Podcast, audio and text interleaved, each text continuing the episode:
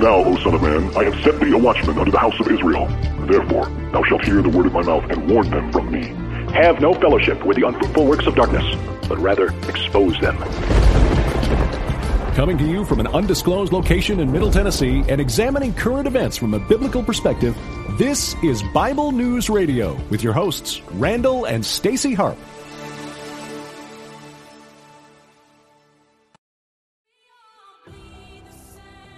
Yeah, we do. Hello, people. Yeah, we are.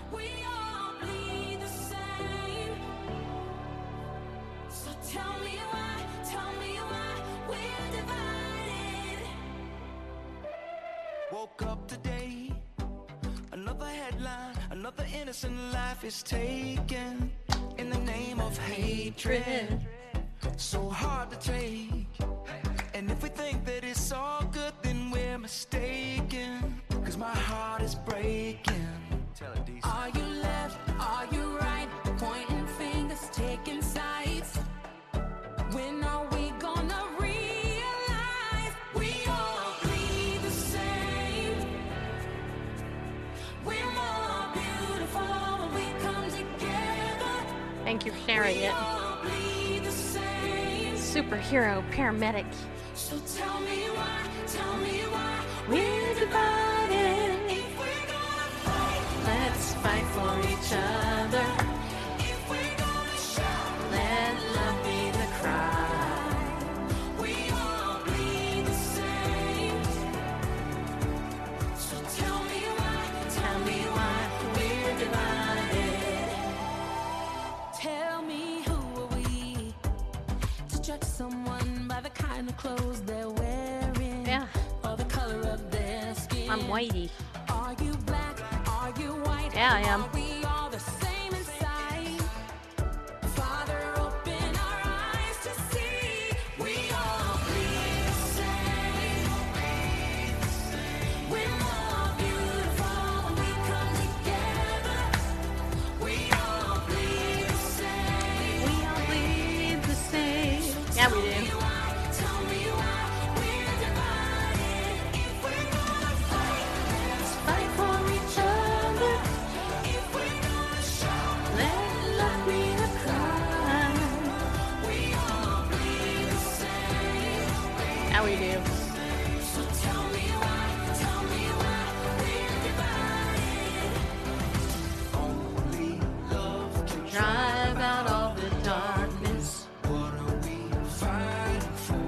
Say it with me, only love. Oh, we're made to carry one another. We were made for more. Yeah, we were. Say, hey, Stephen. Love can drive out all the darkness. What are we fighting for? Yeah. Uh-huh. We were made to carry one another. We were made for more. Yeah, we were.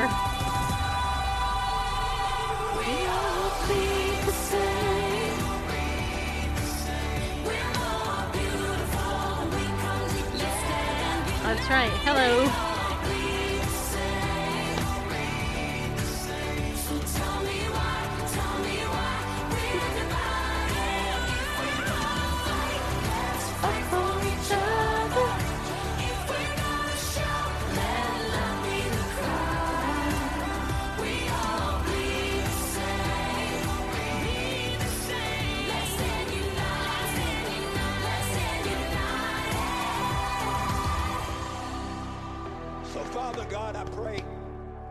Families will come together right now and seek your face.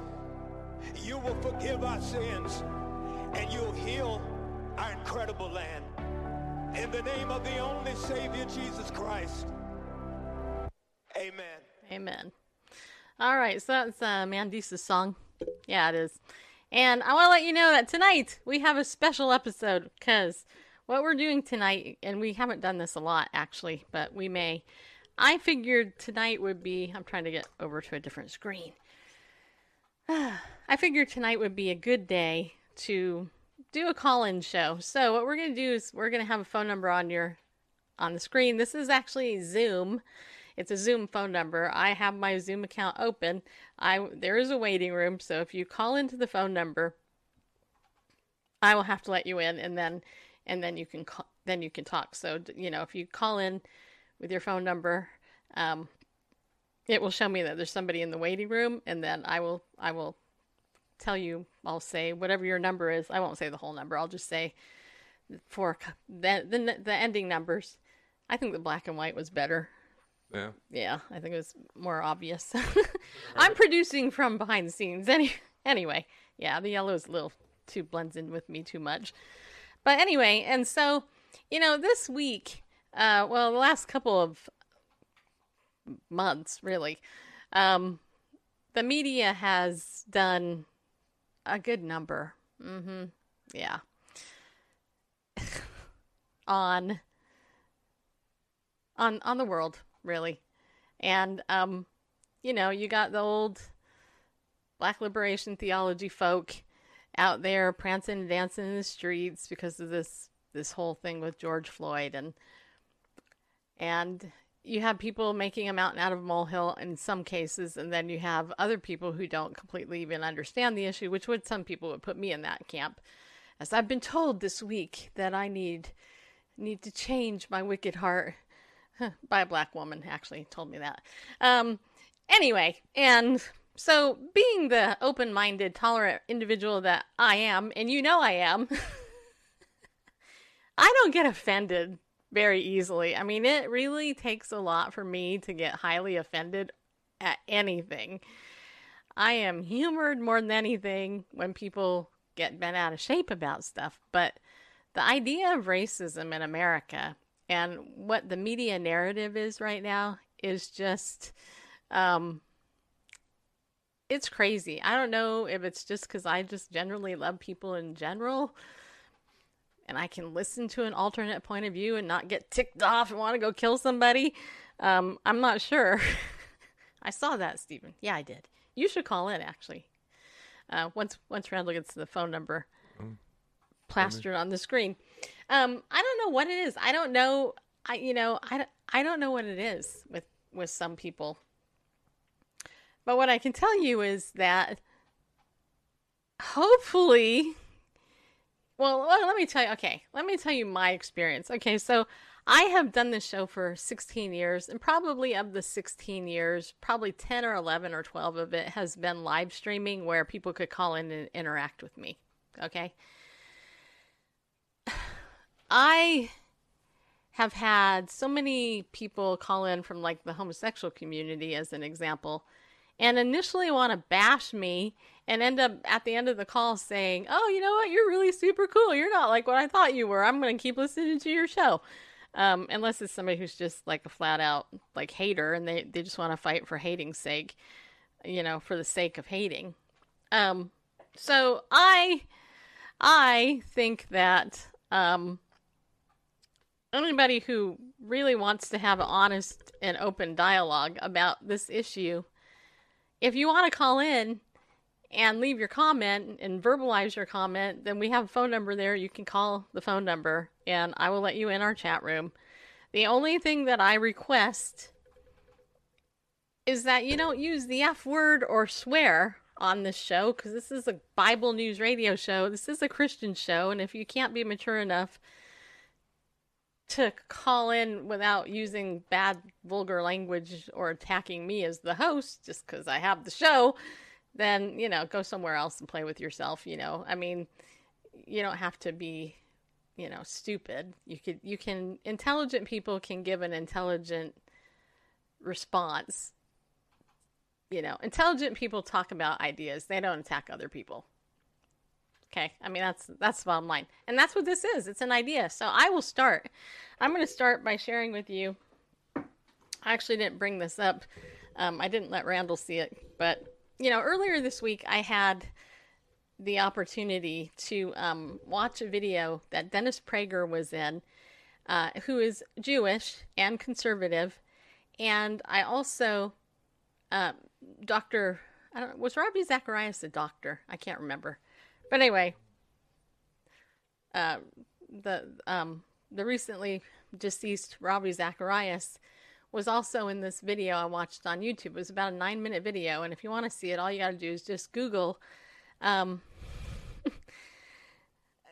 yeah, is, is just Google Robbie Zacharias and racism. And this video will come up with Dennis Prager and, and Robbie in there. Okay.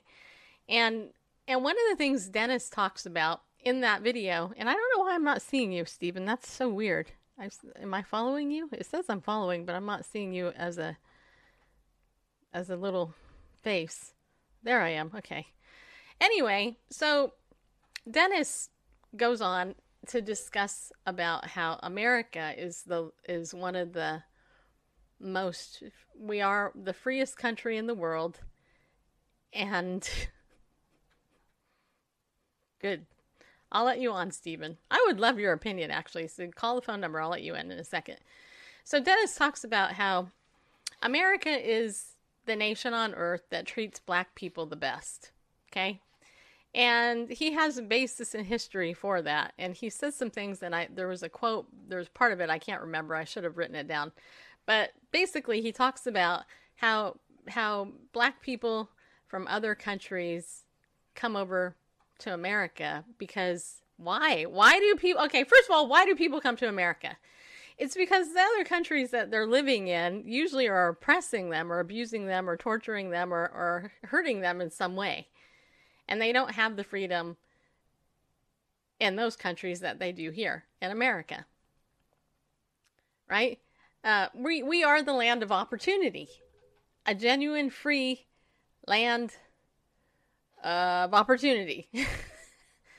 Oprah Winfrey is a black woman. I know, hard to believe, huh? No, she's, she's a black woman who started from the bottom and she's a billionaire now. Okay. I know our society oppressed her and everything, right? No, that's a load of crap. If I ever heard it, she's a, she's a billionaire. Okay. She's like one of the richest women in the world, by the way, self-made. No other country Oprah went to would she be able to get that type of, of no, notoriety. It, that opportunity would not have been given to her. Anyway, so Dennis Prager goes on. He, he basically talks about this. And what he does is he talks about how racism isn't a skin color issue, like the Black Lives Matter people would tell you. It's a morality issue. And it really, truly is a morality issue. And you know what I'm going to tell you is if you look at the book of Jonah in the Old Testament, the underlying issue in the book of Jonah is that Jonah was told by God, and Jonah was Jewish, he was told by God, go to the Ninevites and preach to them, and this isn't my, you know, paraphrased version, preach to them and tell them that I am going to come and destroy them unless they all repent. Well, you know what? Jonah was like, I don't think so. I'm out of here. He jumps, he jumps on a boat. He goes the opposite direction God tells him to go. But why? Why did he do it? Does the Bible explicitly say why he, why he did that? It actually doesn't. But if you understand the Bible in the context in which it's written and you understand who the Ninevites were and you understand who Jonah was, then you would understand that the underlying reason was racism. Because the Jews were not friends of the Ninevites. So Jonah flees, and while they're on the boat and they're having this big issue with the storm, the guys on the boat are like noticing that Jonah is down below on the lower deck taking a nap. It's kind of funny too, because Jesus did the same thing. He actually was on a boat during a storm taking a nap, and the disciples were like, hey, what the heck? But that's a story for another day. Anyway, the guys on the boat, they go down there and they wake him up and they say, what the heck? Who is your God? And Jonah basically says, well, this is because of me, more or less. So, you know, you should go, you, you should basically throw me overboard. Jonah's suggestion, by the way. and, uh, and so they do, they go ahead, they throw Jonah overboard. Notice Jonah was too afraid to jump overboard himself. He actually requested to be thrown overboard.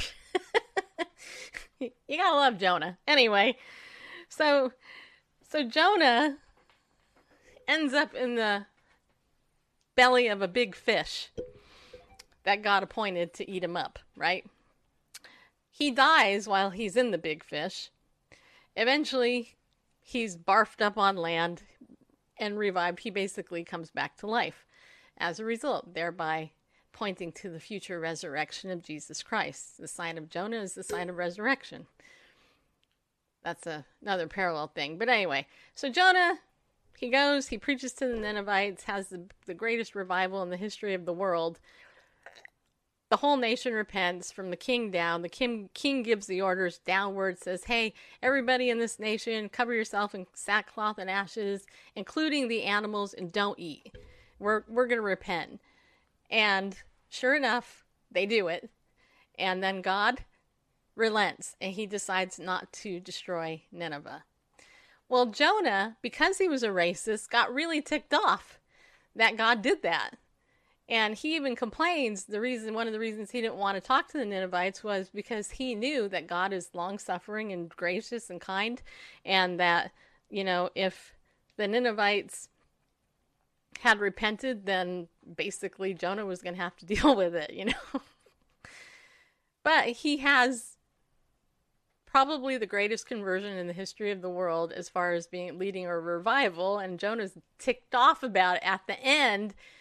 Jonah is mad, and he goes and he sits down and he sulks and basically says, I want to die. I want to die. The Ninevites repented and I want to die. I hate this. This is the great part about Jonah. I mean, I love Jonah because he's so honest. Kind of a little bit of a butthead, but he was honest. So God, being merciful, gracious, and kind, decides to grow a plant over Jonah overnight. So that's pretty cool. So, boom, the plant goes, it's raised over Jonah. It gives Jonah some shade and a little bit of relief from the sun. And Jonah is happy. Yeah, he is. He's totally happy. He's enjoying the plant because the plant is giving him some relief. Well, then the Bible says that God appointed a worm to eat the plant. And you know what? Hey, Nat, the worm started eating the plant, and next thing you know, the plant is no longer there to comfort Jonah. And then Jonah gets really ticked off. Yeah, he does. He gets ticked off at the fact that the plant dies. And God rebukes him and basically says, why are you so, you know, you were so happy about this plant, you know, and now you're mad that the plant is dead, but you can't rejoice, basically, that all these people repented and, and, and you know, did not perish. You know, shouldn't you care more about those people, Jonah, than you do the plant? And there are so many layers here that you can even tie this into um, our culture today, where you got the earth worshipers and you got, you know, all the environmentalist people who are like, oh, the universe, and blah, blah, blah. And they could give her, they, I'm not going to say that. They could care less about the salvation of people's souls. Okay? All they care about is like, let's worship the universe or the environment, blah, blah, blah, blah, blah, blah. And God basically tells Jonah in the end, you know what, kid, you need to knock it off because that's not what I'm about. I am a God who is gracious and slow to anger, full of love and mercy and compassion, and you got to deal with it. And the book ends. There's silence. Well, a hundred years passes, give or take, and then the prophet Nahum writes about the destruction of Nineveh, because even though God relented against Nineveh, which was a very, very wicked, wicked, wicked, wicked place, Then the Ninevites fell into their old ways, and Nahum came in and he condemned and pronounced judgment on Nineveh and what happened. You know, so if he, if God can do that in the Old Testament and makes a lesson out of that, then how much more? What is the lesson of Jonah? What is the lesson of Nahum?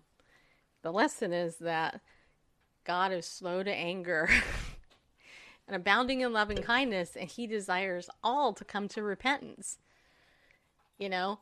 And part of that repentance is being able to lay aside your prejudice and lay aside your bias and realize that this human life isn't about you or me. It's about Christ and what he did for us, you know? He told us as his disciples to go, therefore, to love our enemies, to bless those who spitefully use us, and to persecute us. hard sayings. He also talked about, you know, it's what is it to to you to love somebody who, you know, loves you back? Or what is it to you to give to somebody who, you know, you're going to get something in return from? Isn't it better to bless those who, who you know, who can't give back to you? You know, so racism is a morality issue. There are people who are every nation and creed who've committed crimes. There are pe- people, every nation and creed, who love unconditionally and serve and bless people. We know who those those people are because they're touted as our heroes and our examples in our in our culture. But it's the people who want to create the division that just whip up this stuff. And you know what? I'm here to declare that the media of today, the liberal media, the bot media, the secular media, I won't even say liberal, I'll say the secular media of today, their design is that if it bleeds, it leads. If it bleeds, it leads. And here's the thing, if it bleeds, it leads. My computer just froze. That's what they're going to put out. They're going to put up the most gory thing ever. And Satan, God, Jesus said Satan is the prince of the power of the air. What is Satan's role? If it isn't to deceive, not to kill, it's it's to kill, steal, and destroy. Is the fruit of what you're seeing on your T V when they're talking about this issue, love, harmony, peace, and actual real justice? Hell no. What you see, the fruit of what the media is teaching you is go out, riot, to kill, steal, and destroy. That's the underlying thing that the media is telling you to do. That's the fruit. And that, frankly, should tell you who's behind it. You know what I'm saying? Just saying. Okay, for some reason, my Zoom room just froze, bareface. So, what we want to do, anyway, so that's my, my thing. Okay, um, did it actually just close on me? Okay, I'm not trying to see here. Okay, so I really would like you guys to weigh in. I have a call-in number and the meeting I D number. That's going to be hard for people to separate out. You should put spaces in t- between it. Uh, the num the digits of the meeting number? Yeah, so the meeting number, you can like actually... Like every three or... I wouldn't even put that up. People can just call in. No, they can't. They can't? I don't think so. If you call that number, it's going to prompt you for the meeting number. Will it? Okay. All right, somebody's just going to have to call in then. Okay. Yeah, they just, they can't... dole out uh, a unique number for every meeting. Oh. All right. So the number is on the screen. So I want you to call in. I want you to weigh in on what you think's been going on in this situation. Okay. Cause I'm, I'm a listener. I want to hear what you have to say. And I know most of you aren't going to attack me anyway, but you know, and you, a lot of you guys see things that I don't see. I don't watch T V. So, you know, when somebody says, look at what you did, don't you know what's going on in the world? I'm like, no, I read the newspaper, the headlines and stuff like that. That's what I look at. I am not sitting in front of a television twenty-four seven with the news on. You know why? Because it's depressing and it's a lot of lies. And it just, it's so, I mean, I can't be a happy person and sit and watch T V. Just saying. I went and played two hours of pickleball today. I had a good old time. I'd rather go play pickleball than watch the news. That's designed to scare me and depress me and all that. I don't want to watch that stuff. And that's, and God doesn't want me to watch it because that's what his word says. His word says, you know, to dwell on those things that are good and upright, lovely and just and true, you know? So just saying, that's, that's what I'm doing. So the phone is open. The phone lines are open. I would love for you to call in and do that. I don't know if anybody's going to be brave enough to, but it's just me, people. Um, and Randall, do you have any comments or questions? That based on what I said or, or, or, or what, cause then, then, then here's the other thing I want to talk about. Uh, a couple of weeks ago, my friend, um, Stephen Wood, who's a magician, he came on my show and he recently set up a campaign. It's called the Be More Kind campaign. Um, and he's giving away these buttons for free. Okay. It's a, it's a button, a regular button. It's it's a pretty good size one too. It's a big one. You can see how big my hand is. It's it's not a little one. It's a big one. And we are giving these absolutely, you know, Stephen is giving these away free to anybody um, who will get in touch with him about it. Um, but but there is one stipulation. So when you get your button, all you have to do is you have to um, take a picture of yourself wearing it and go and stand in front of a grocery store, because this is where this was born. Um, he was he was at a grocery store, and and the guy at the checkout, I, I think it was, said that you you have to. Um, he basically asked if people were nicer or meaner during this COVID time, and and my card's downstairs that Steve wrote on, but whatever. And basically, the guy said people need to be be more kind, right?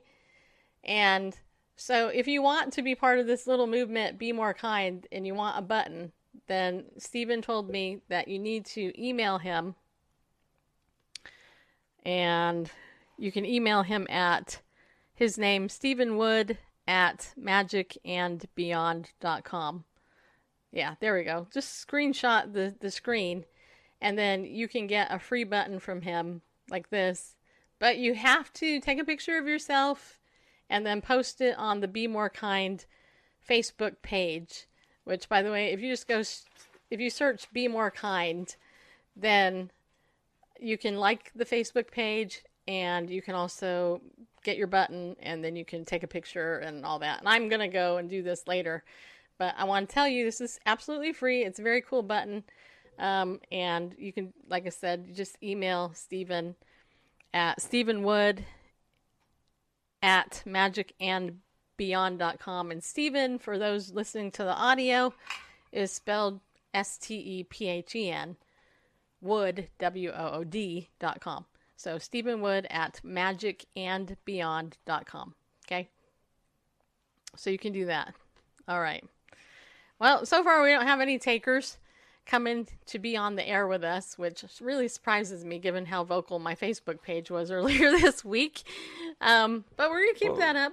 Do you want to say something, Randall? Well, it's not a very... Um... Yeah, it's kind of hard. But you guys can just, you know, screenshot that, get a pen and write it down. Yeah, it's not a very easy way, but yeah, the, the determined will get through. Yeah, um, you, you know, have ba- to be determined to get through to our show. You know, back in the back in the day, we had an eight hundred number when we were, when we were audio only on Blog Talk Radio, and so yeah. This is the kind of spur of the moment. Well, how can we open up a phone line to, and uh, you know, something that's web based, so, so that we can yeah.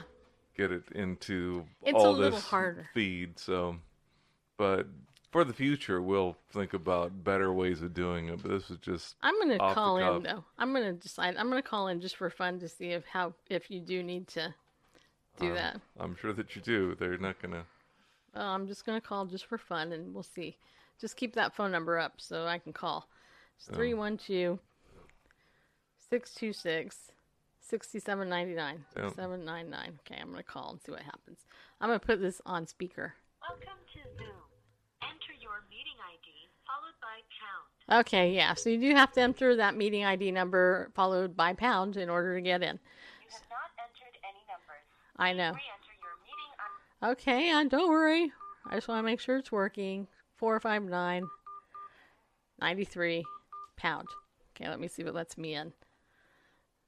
So make sure it's working. Enter your participant I D followed by pound. Otherwise, just press pound to continue. Okay, well I did. You are in the meeting now. There are two participants in the meeting. You have been put on hold by the host.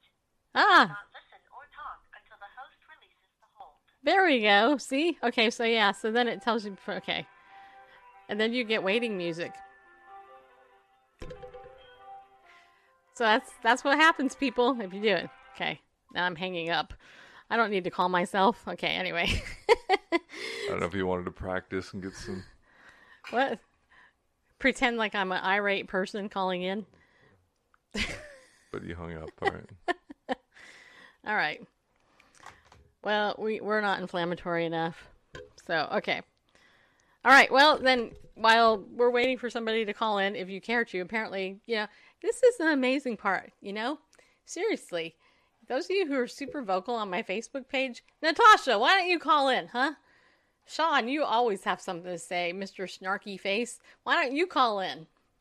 Yeah, somebody, you guys gotta call in, okay? Gotta call in, because, you know, either that or just imagine if you were me, how would you feel right now? Wouldn't you feel sad that nobody called into your show? Uh, okay. Anyway, so yeah, it doesn't. It's like to... Go ahead. What are you laughing about? I was thinking, well, you're not Davey five oh four, that's for sure. I'm not what? Davey five oh four. Who's that? He's an Italian bass player that has a YouTube channel with like five million people. Yeah, okay. and uh, but he's very, very straight bass, very deadpan. Okay, Sean is calling in. See, La- there. Like all right. That. Okay, wait. Sean better be nice. No swearing, buddy. All right. So Sean's gonna call in, and Sean is libertarian, right? Okay. So I'm gonna see. I'm gonna let Sean in. Okay. And let me know when you're ready to do that, because okay. I need to bring the audio in. All right. He's unmuted, so go ahead. Bring the audio in. All right. Okay. Too bad we don't have a picture of Sean to put up on the screen. You, use, you can use the picture of El- Elmo. Good. Okay. All right, Sean, are you there? Can you hear me? Yeah, we can. Why don't you say what city you're calling in from, what color you are, and um, and then, you know. Tell us, see, I... tell us exactly what it is that you want to say. Well, that the battle is getting through here. I don't even know where to where to begin. Um, that number is I'm kind of big. Chicago, I'm from Chicago. I'm Caucasian, and uh, my, my wife happens to be African American. Just for uh, footnotes. That's important. Yeah. Indeed. And, um, well, I would say, what what do you want to ask me? I have an answer for everything. I missed the very beginning of the show. What What, what would you want to ask me? So the thing is, is you missed the beginning of the show. Really? You know it's on it every night at seven o'clock. You That's picked not the time. True. I could have swore you picked the time. Steve Sometimes it's six fifty-nine. Or okay, all right. So based on all the stuff that's been going on in recent weeks with the George Floyd thing and the racism what? issue that's been brought up, what's your perspective on it? That's all I want to know. And you live in Chicago, right? So, Right, right. Well, as I said, the, uh, the all right, to start off, it was a uh, overuse of force, and I would I would classify what I saw was uh, a merciless murder of an individual. Right. Uh, that was done. That that that's clear cut. Um, as far as uh, if people bring up debates where people are saying, "Well, George Floyd was going from one story was there in Minnesota because he was preaching the word and having Bible studies in the neighborhood," that that's up for debate, but. The, that is that being that's not the point. Nobody deserves to die, whether he was the worst of a you know a, a public nuisance, to say the nicest thing, right? Or he was a nice guy. Nobody deserved to be treated you know treated like that. And he was not resisting arrest. He you know he was walked across the street and he went along with it. He was kept asking, "Why am I being arrested?" and everything. And uh, you know and. As as I said, if he was on any type of drugs and not not together, uh, they felt they needed to restrain him so he wouldn't hurt himself. But that type of restraint is clearly was uh, above and beyond that what was needed uh, in the situation. And as far as the response to it, uh, the death, it, it, this was an opportunity for for the anarchist to exploit, and in a coordinated effort, because a lot mm-hmm. of the stuff was coordinated. As far as in Chicago, we had like um, uh, ten small shopping plazas like you have in the neighborhood where you'd have like five or six stores or seven, uh, you know, just your little shopping plaza. And they were just cleared out all over the south side and the west side, and primarily African-American neighborhoods. Nobody touched the north side of the Spanish community. Uh, and they just cleaned out the shops. They had the equipment and broke it all, you know, broke the doors right off the hinges, went in and looted, had trucks lined up, U-Haul trucks. And the news was covering it, you know, and they were just all lined up going in there, clearing out, stuffing up the vans, the U-Hauls, the S U Vs, and then lighting the places on fire when they go.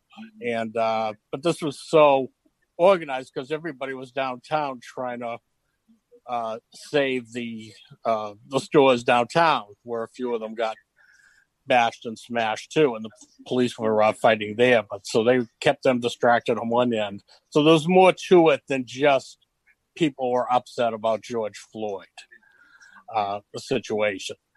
And uh, so, as I said, the, the other thing I want to say is, when it comes to police, the second thing, when it comes to policing, uh, sometimes the initial response can be um, with uh, whether it's uh, Caucasian, Black, or other races.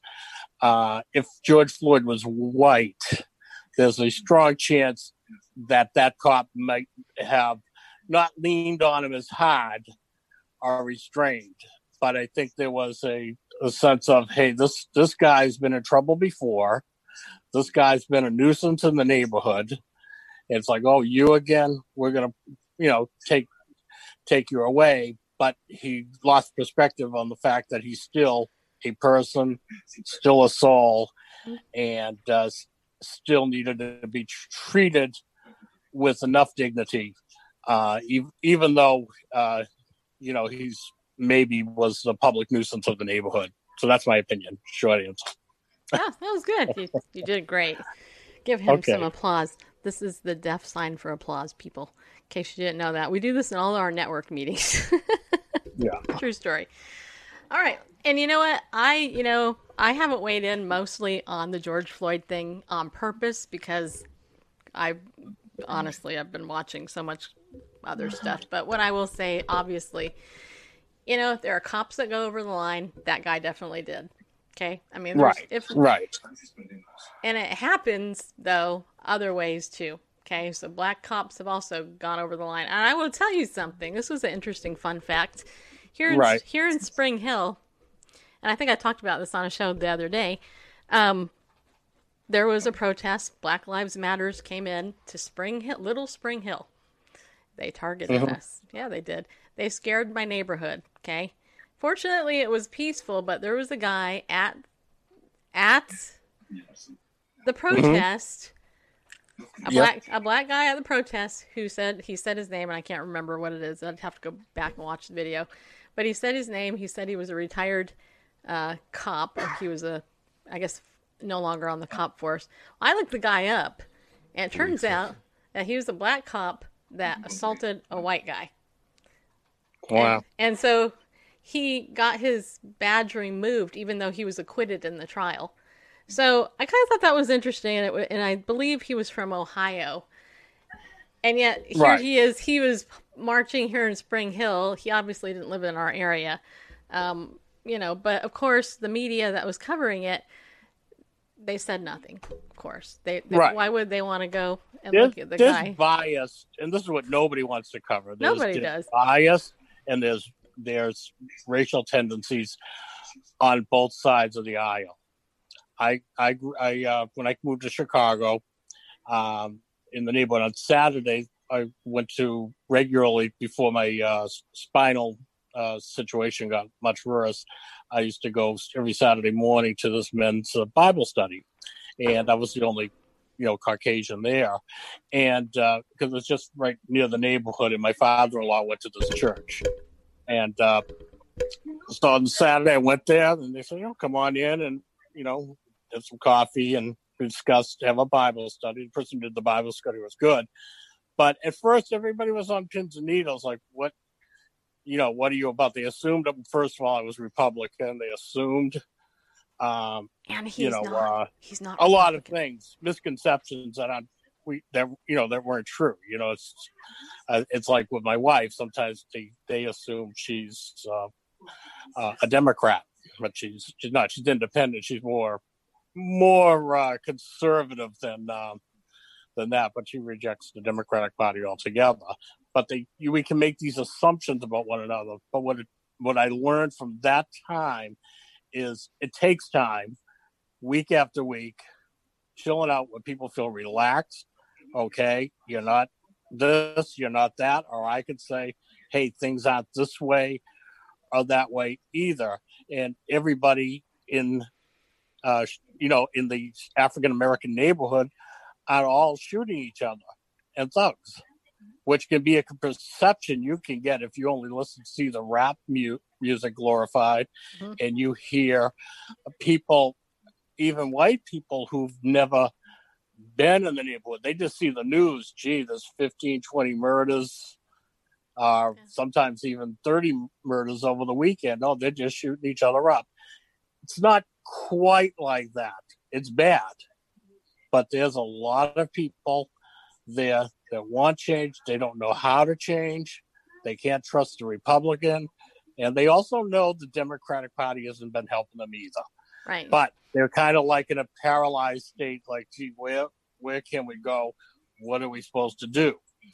And everything. I, you know, I came in from my angle of the libertarian, and uh, you know, they listened to me, and I was like, uh, you know, thanks for your comment, you know. Okay, so I, I have a I have a question for you. Comfortable.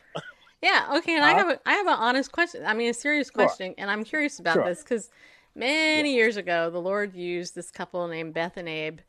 Uh, when I was just a little girl, and um, I wasn't even a Christian yet. I remember this couple, they lived in the apartment complex that we lived in, and there was four sides, four apartments this way, four apartments this way. And um, one night I was walking through, and, and Beth and Abe were in their apartment, and they said, hey, we're doing a little Bible study. Do you want to come in and hear it? And um, yeah. I was like, really?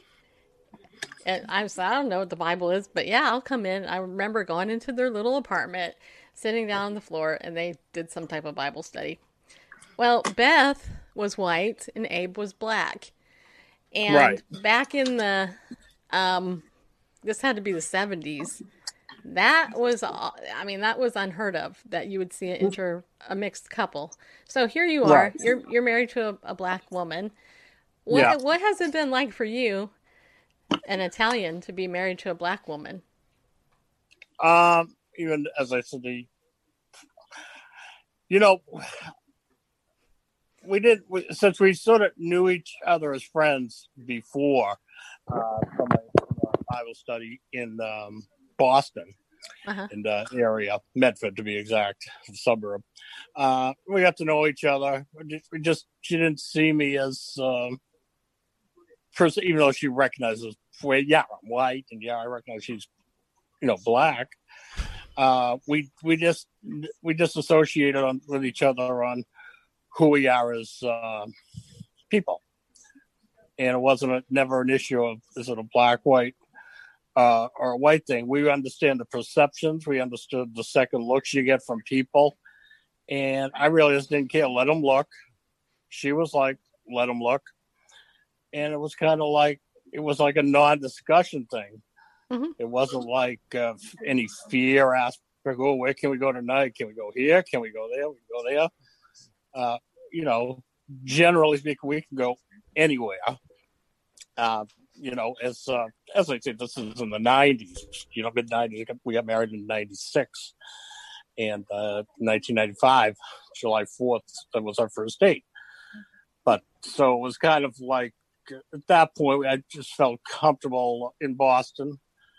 Uh, that wasn't a, a worry or a, uh, you know, or a concern, you know? Yeah. With us.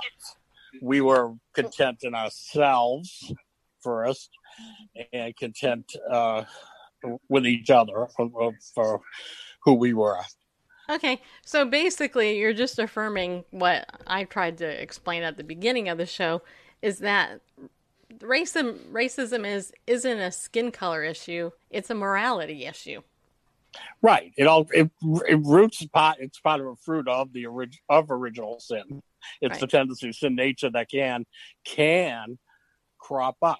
It it might it, you know it you know as I say, things can crop up. Like if you get, if God forbid, some people who seem like the nicest people in the world to each other. I remember this one guy cut somebody off, and it was a different race. And they got into a big talk, and then it ended up, you know, it was too, so easy. He took the, the race card and and uh, said something to him, you know. Sure. And and then that that just made like, wow, they were shocked. He said that to them. We never saw that side of him when they got angry. And he did apologize to the person, and and everything after, you know, I don't know how well he accepted the apology, but he said he was out of order, da, da, da, da, uh-huh. and but it can grip you for a moment, and it's all these, you know, pre preconceived notions.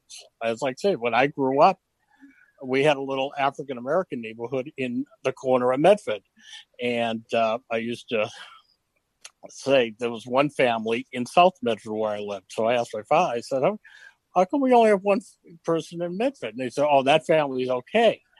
He's a good sports player." Okay. So the stereotype then, there, yeah.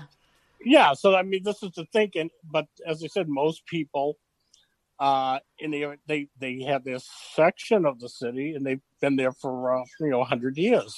You know. And everything. And, uh, you know, in that, uh, in, in that section. And, and there was a presupposition.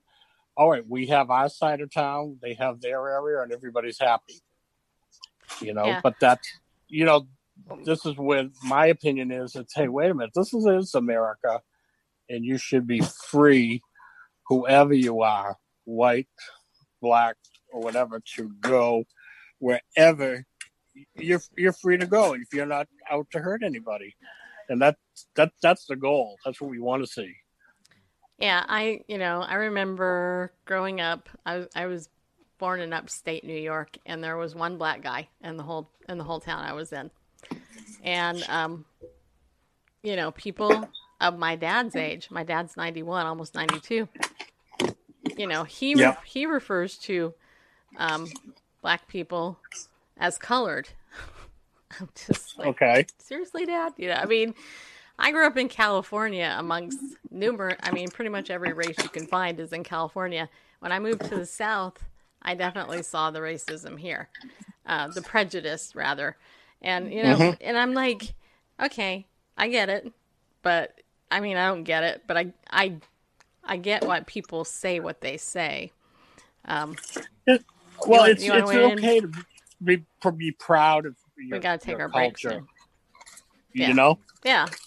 Yeah, everybody. It's okay for everybody to be proud of their uh, culture. If you're you're African American, that's that's great, and it's okay to be white too. It is what's happening.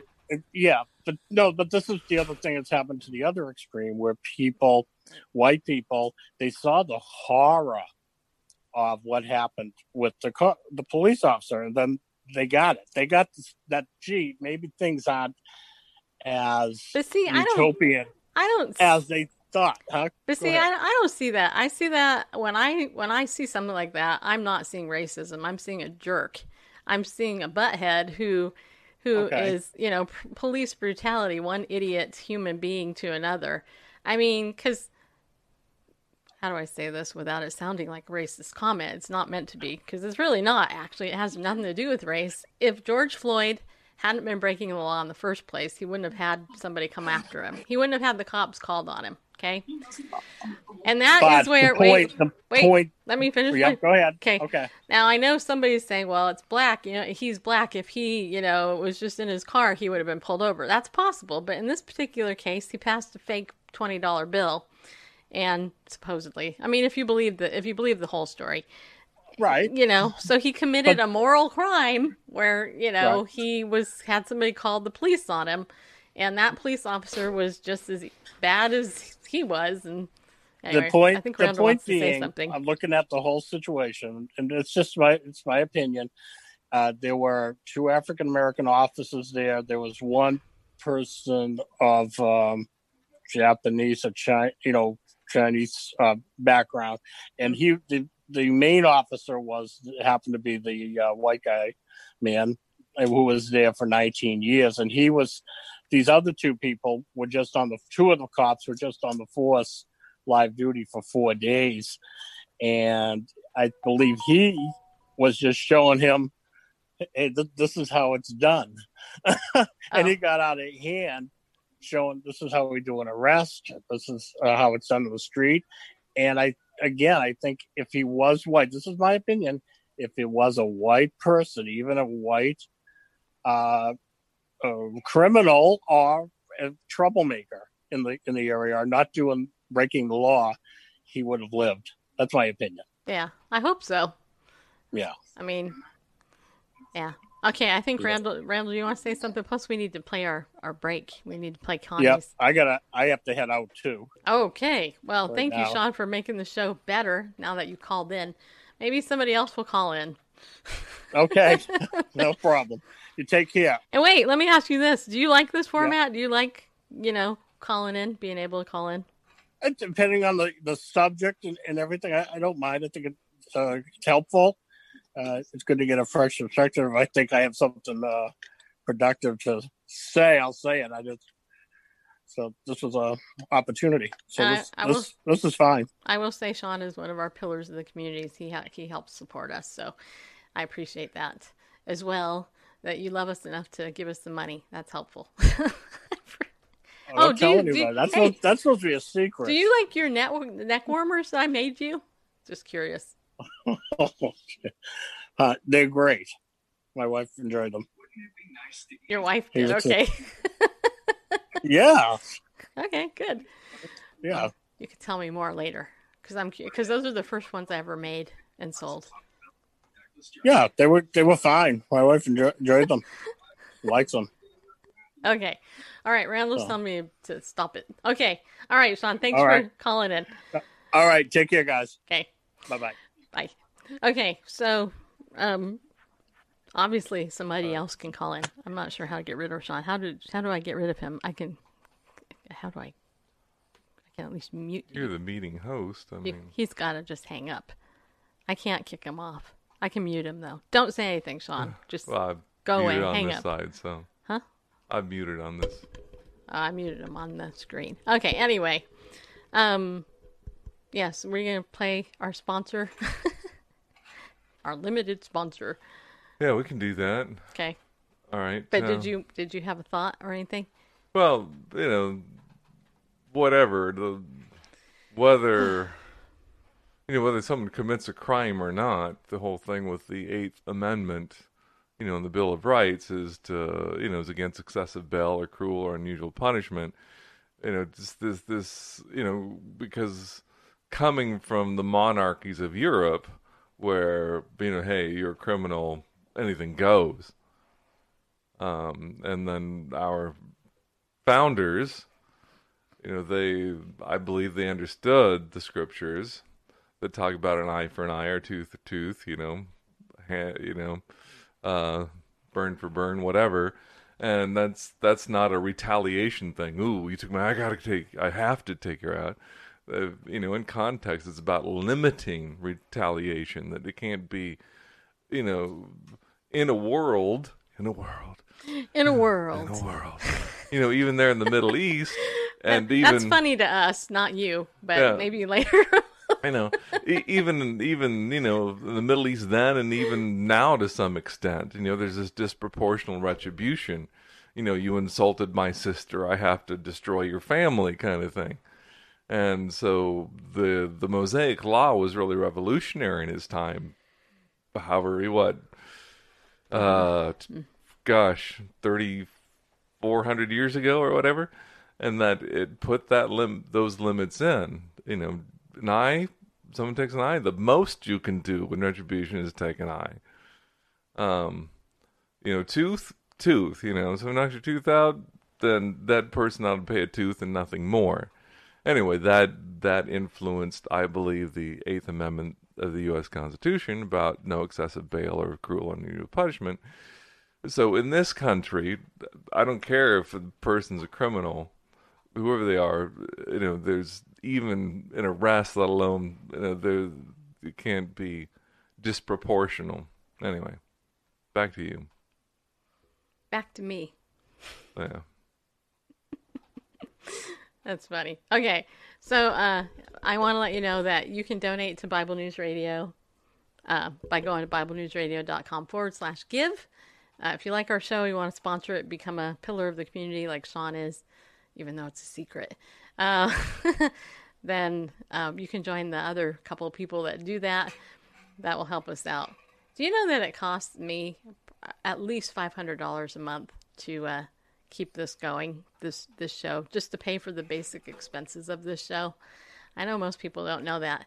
Do you know that we don't even bring that in every month? with the people that support our show. Um, we would love to. I would love to be able to make this my full-time job. Um, so if you're blessed, please donate. Also, another way you can donate is uh, by becoming a member of Legal Shield or Identity Theft. Get some identity theft protection. I know a lot of you ha- have that. And by the way, I will tell you your I D Shield should be updated um, with our new reputation management stuff. So you can um, look into that. Get in touch with me if you're already a member and you need more info on that, okay? Um, and then, of course, uh, Connie is super cool. I met Connie in person. This was, uh, I actually met Connie on a network meeting and um, recently met her in person this past week. She came up from Knoxville because that's where she lives. And, um, and so we'll let her say a couple of words about Arbonne, her products. And if you're interested in... Uh, getting some of her products, I highly recommend you check it, check it out, okay? Hello, everyone. I'm Connie Summey. I'm an independent consultant with Arbonne International. Just wanted to take a minute to share with you about our amazing products. We have vegan certified shakes. Our skincare is really clean, and so is our makeup. We also have non-toxic products for your babies. So check out my website, connie summey dot com, for more information and how to get a hold of me. So... that is connie summey dot com, C O N N I E S U M M E Y dot com, connie summey dot com. Go there, check it out. She is she is sweet. She's a super um, cool believer as well, um, and um, really sweet. I mean, I totally met her. I watched her do two presentations this past week, uh, and, um, you know, she's got nutritious products, and she's got some... Uh, um, skincare and all that. So you can learn more at her website. So go check that out. Okay. All right. So we got time probably for one more caller. Uh, so if anybody in the audience still wants to call in, you're going to have to call that phone number up there or down there.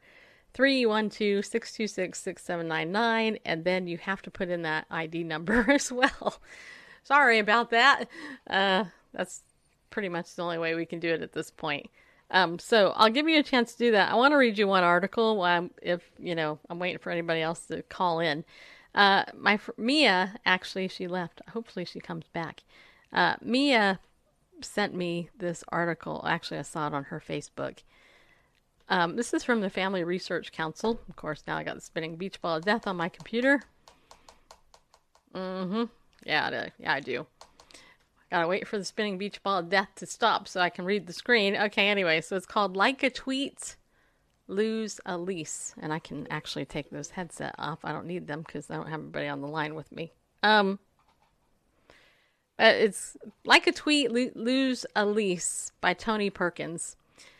Most people don't scroll through their Twitter feed thinking a few simple clicks will change their life. But for Birmingham pastor Charles Hodges, who's been a friend of mine for years, a handful of likes were all it took to make the biggest church in Alabama homeless.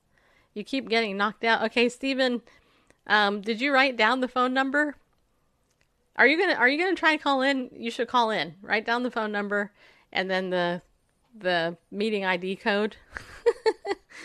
And okay, he's he's on there. Maybe I'll just send it to him privately. Well, anyway, let me read this article. We'll figure this out. Okay, so I will start over. Okay.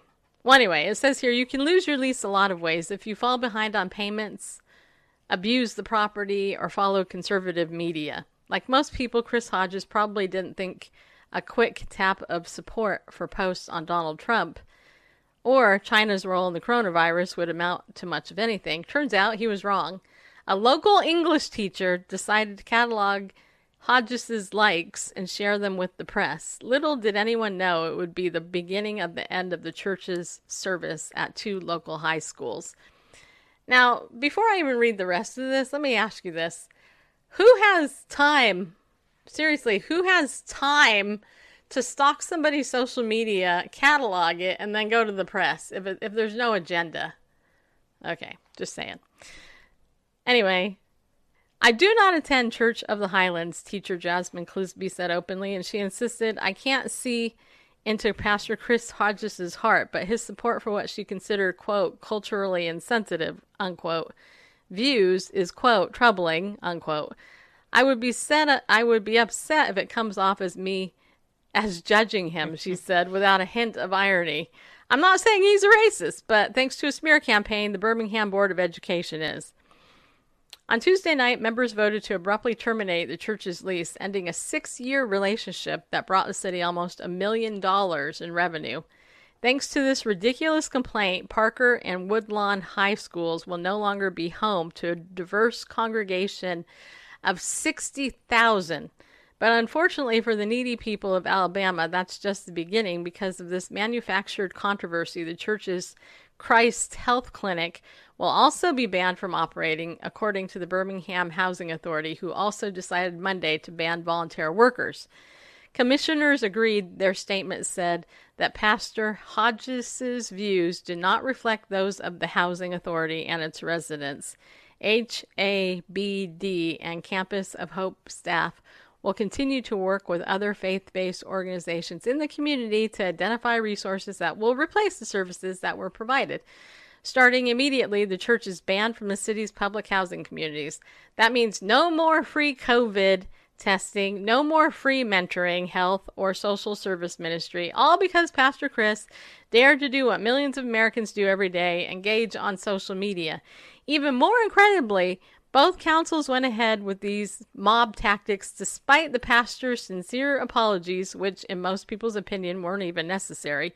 If supporting Donald Trump is now grounds for eviction, then America is about to have a lot of empty properties on its hands. And yet, Pastor Hodges did the humble and gracious thing, telling his congregation and the community that w- that he was sorry for any hurt he caused. He called it a mistake. He said he owned it. He pledged to never mindlessly scroll again and explained how he was trying to use his influence to heal the hurts of those these difficult times. To where I would say he was wrong in apologizing. I think this man should not have apologized. Personally, he should have allowed, I mean, what the... He doesn't have anything to apologize for. But anyway, none of that mattered to the mob, who, who not only ignored Pastor Chris's work in their neighborhoods, but the church's standing in the minority community. At least a third of the Highlands congregations are Black and Hispanic. If anything, Hodges was respected for fighting for the disenfranchised, for preaching about healing and reconciliation. As recently as last Sunday, he called the city to mutual understanding, peace, and prayer. But in this cancel culture, those twenty years of bridge building don't matter to liberals bent on burning down any platform but their own. And unfortunately for Birmingham, their intolerance doesn't just affect the Church of the Highlands. It affects thousands of hurting neighborhoods who leaned on Church of the Highlands for help it couldn't get anywhere else. These are the same people the left wants us to believe they care about: the children, minorities, and poor. But in the end, we know they'll always care about punishing Christians more. We've seen it in the adoption debate, the foster care debate, even the virus outreach. Now, to no one's surprise, they're willing to let Birmingham families suffer over a handful of likes. Imagine if we held everyone by that standard. If we comb through these public servants' accounts, what would we find? Political objectivity or the raging hatred and bitterness that's led to these baseless attacks? I would love for you, Pastor Hodges urged, to not just look at a microscopic zoom in, but look at the to- the totality of thirty-seven years of ministry and nineteen years as a church. If you look at that, it will be abundantly clear that we value every person. Unfortunately for Birmingham and so many others, the left cannot say the same. So you got one opportunist activist trolling an account, counting likes, reporting it, and then going to the media and shutting down a ministry that was helping tons in the minority communities. Thank you very much, person. Yeah. Randall, what do you think of that story? Is that that's that is the epitome of whatever? Yeah. Um. Am I surprised? No. Am I disappointed? Yes. I mean, this, yeah, that that is sort of yeah. the way things are going, you know, the so-called, you know, cut off your nose to spite your face sort of thing. It's like, well, so what that these people are, forget that it's almost a million dollars of revenue to the city.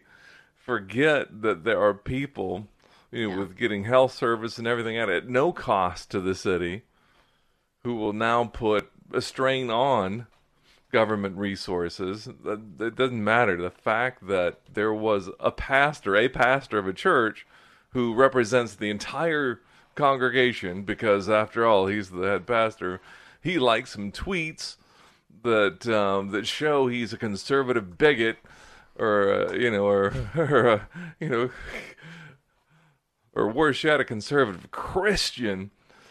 I mean, like, they didn't know that he's a pastor of a church. You know, been ministering in the community for thirty-seven years. The church's been around for nineteen of those thirty-seven years.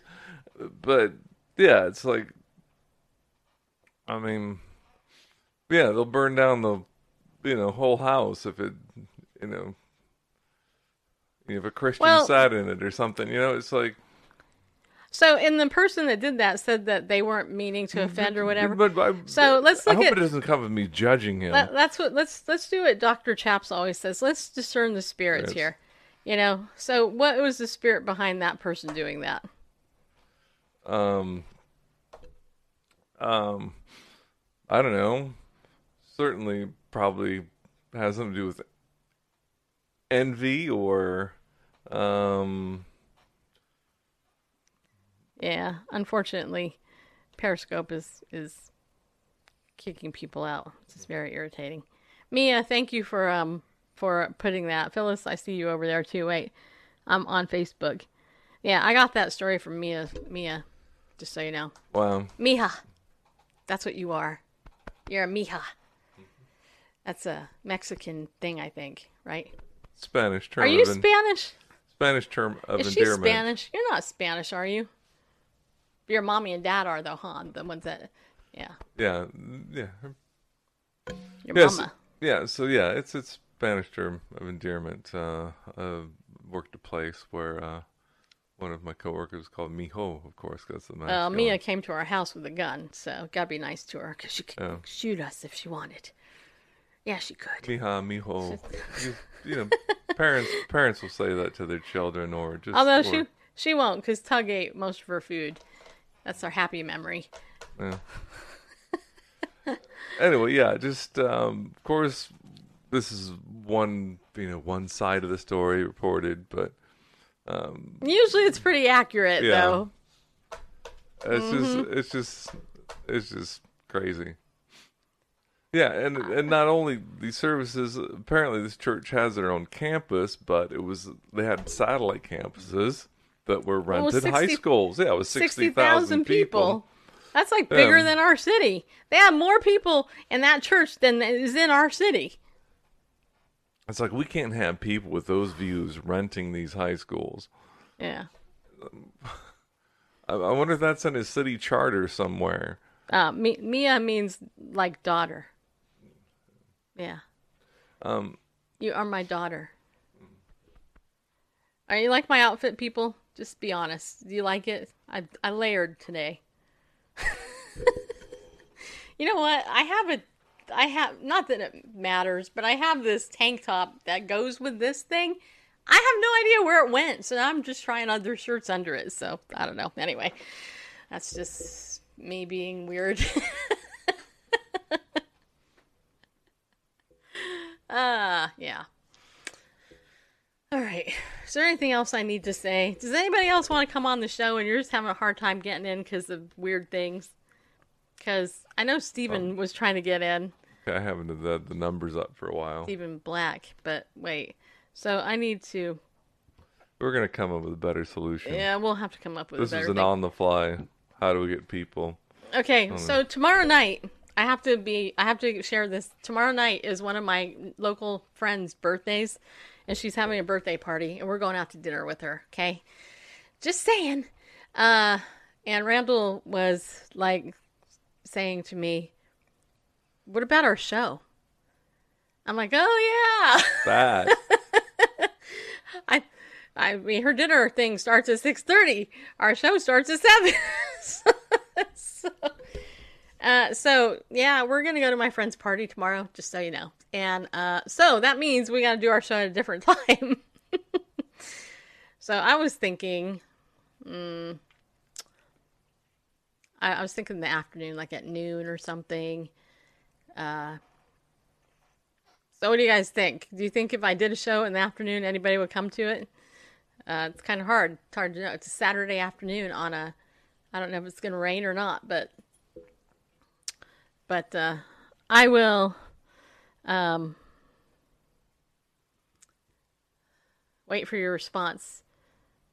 I guess it shouldn't matter. You can always watch the archive, except people don't like to watch the archive because it's more fun when I'm live.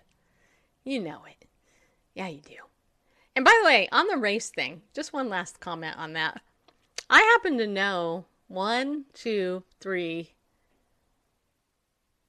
three actually, and maybe even more that I'm thinking of, maybe four, uh, couples where a white person is married to a black person. White women, I know two white women married to two black men. I know one white guy married to a white, to a black woman. Um... And if you, I mean, if you just look at black and white, you know, it is so common. And it's people who are older, like in my age group, and people that are younger. I know some in their thirties, they did this. And I'm like, okay, so in the olden days, that was totally unheard of. You couldn't even do that because if you did, you were shunned by society.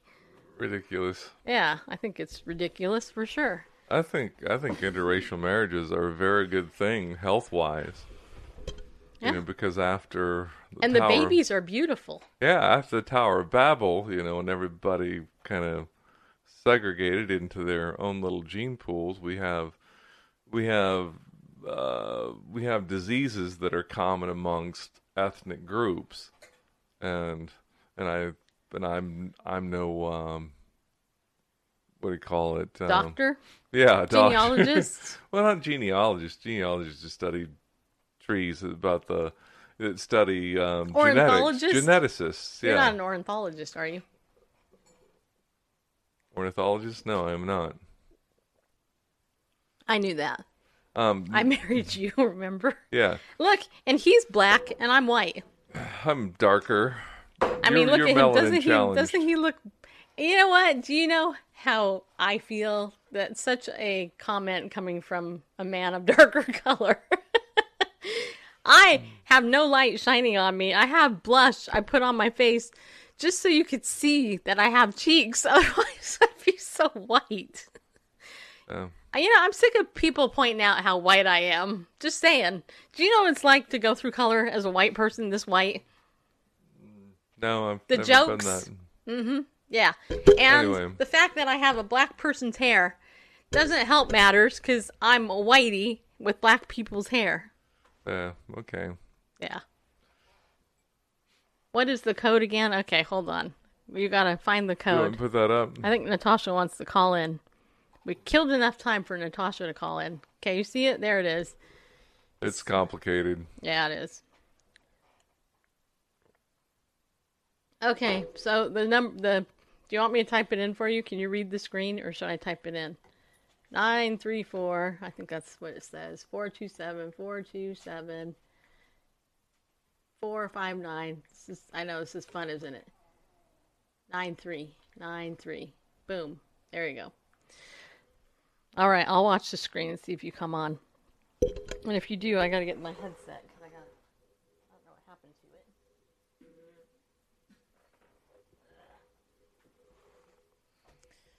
And Natasha sent me a black Cabbage Patch doll. Because I wanted it. And it was cute. And it still is cute. I'm going to make her... Can I admit? I'm going to I'm gonna make her... Uh, yeah. Wait. I'm getting the... Uh, wait, hold on a minute. Option to admit. Oh, I made you... Okay, there it is. Yeah, go ahead. Okay, I did it. So is this Natasha? Wait, I can't hear anything. Uh, hold on, let me, um... Well, it's because I don't have a headset in. Well, okay. That and that I don't have the uh, channel up. Oh, wait, it's still connecting. Wait, are you there? Go Hello? Ahead. Yeah, I hear you. Hi, Natasha. Hello. Hello. It works. Yeah, it did. It's about time you called in. Well, sorry, I had to finish dinner. And take a Tylenol for my shoulder. Gotcha. I hear you. My shoulder hurts too, believe me. I talked to a physical therapist today about it. Mm. Yes, um, physical therapy really is nice. So yes, I'm calling in. And so what would you like to know or ask? I know the gentleman before me, he had a lot of good things to say, and I agreed with a lot of what he said.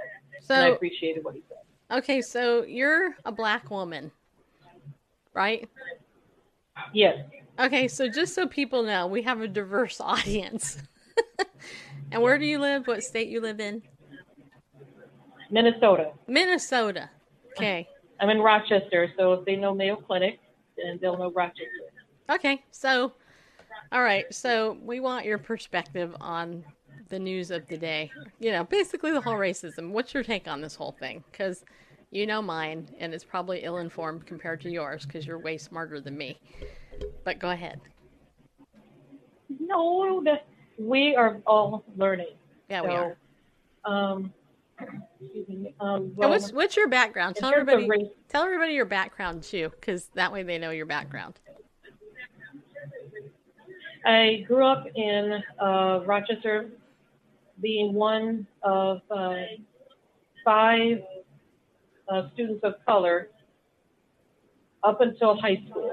In the mid nineties, and that's when more diversity started moving into uh, the state of Minnesota. So I started seeing more Asians, more Somalis, um, more people um, from the continent of Africa, things like that. I was still one of about, oh, I would say twenty people of color in my graduating class of four hundred twenty-five. Uh, when my brother graduated seven years later, uh, we could not uh, count how many people of color were in his graduating class of uh, over five hundred. Wow. So um, diversity really um, started coming heavily into the state starting in the mid nineties, and um, still is up until now, these many years later. Uh, growing up, it... Um, It wasn't, it wasn't awkward for me. Um, I didn't experience uh, racism, so to speak, in the classroom. I just experienced awkwardness. And what I mean by awkwardness is everybody wanted to know what um, part of the United States I was from. It was hard for them to believe that I was born and raised in Minnesota. You know, uh, they thought that I was either from Chicago or from New York or from California. Hmm. And then they would always ask me, what do you, what does it feel like being one of a few people of color, especially black women, um, in the school system? And I would look at them like they had lobsters crawling out of their ears. I'm like, what do you mean? um, what does it feel like? I... Well, fine. Um, I don't feel any different. Um, when I was, uh, and this was throughout school. What's interesting was when I was getting ready to enter seminary, and you have to do a series of interviews before you enter into uh, seminary. One of the ladies who interviewed me was very upset with me that I did not choose the seminary in Chicago. Instead, I wanted to go to Luther Seminary in Saint Paul. And I said, what reason would I go to a seminary two states away when there's one right here an hour and a half away? Well, you know, we want you to be able to fit in. And uh, Luther Seminary is, you know, predominantly white. It's not as diverse. And we think that you'll fit in better in Chicago. And I said, no. You don't understand. It would be weird for me to be in a diverse area because that's not how I grew up. I grew up only seeing white America. I would be, feel out of place if I went to the seminary in Chicago. And she was very adamant about me going to Chicago, but my decision prevailed and I went to Luther Seminary, Saint Paul, and had a wonderful uh, education and experience there. Now, having said that, getting into the race thing, I also had uh, white and black friends alike tell me that the reason why my years in seminary was very smooth was because of my light skin and blue eyes. Mm. And had I been darker with brown eyes, I would have experienced what the other students were, were complaining about. Mm. And I said, what do you mean? What are they complaining about? Well, the professors don't work with them. They're short with them. Um, they're very disrespectful in a lot of ways. I remember several times sitting down with the dean of students, and she would ask me about certain things in the in the campus. Have you experienced X, Y, and Z? I have not. Um, and when I talked to the people of people of color there, be it black, Asian, whomever, they they said, well, the reason why you're getting a pass, that's what they call it, a pass, and not uh, having any problems is because you look more like us. And if you were dark like us, you wouldn't you wouldn't be saying these things. You would be having the exact same problems as we are. How did you feel about that? So, well, it, it angered me. Mm-hmm. Because I worked very hard um, for my grades in school. I worked very hard in seminary. And to me, the professors recognized the fact that I put effort into my work. Right. It had nothing to do with my skin color. And to, to have somebody to insinuate that the only way, the only reason that I am getting excellent grades is because of my skin color. You know, to heck with my brain. Right. To heck with me working hard. To heck with me studying hard. To heck with me actually doing the work. Um, you know, it's all about because you look like it, the reason why you're getting a pass. Now, I I will say, okay, just stop there just for a second. I will say, you know, you know I have a master's degree too, right? And what I will say yes. is I have never experienced that. So that is something, you know, that I can honestly say I have never experienced having a professor or anybody say that, number one, I should go someplace else because it's more white. And number two, Um, imply that the reason I succeeded was because I'm white. So, and I think that that's wrong. I think that, um, I think people that do that are idiots. Just plain and simple, just so you know. Uh, I, I probably could have learned to say that a little more gentle, but I'm from New York, so. I be- Well, I got in trouble, um, not only with friends, but with... Um, Uh, and some some people in my family when I was debating affirmative action, when I started investigating what affirmative action is, and and I said to okay to my understanding what affirmative action is is that you there is a requirement that is written into law that says a certain percentage of an institution has to be people of color. Whether it's a school district or a college or a university, grad school or what have you. Um, and I was told yes. And I said, so let me get this straight. The only reason I'm going to be accepted into a university is because they have to fill a quota. Well, yes. Because otherwise they will just only have white students. And I said, do you know how insulting that is to me? I understand where you're coming from. Mm-hmm. I do know that racism exists at the colleges and universities. I get it. And you have to have a stipulation. But at the same time, it's insulting to me. I don't want to be a statistic. I don't want to be a percentage. That's the only reason you accepted me into Georgetown or or any type of college university is because you just had to fill a quota. Now I did see that. No. Um, I did see this. I did see this issue at my Christian school that I went to. I did see that. Yeah. Yeah. And so, and, and they looked at me. They're like, "Well, I understand what you mean, but you wouldn't get in otherwise." I said, "Okay." Um.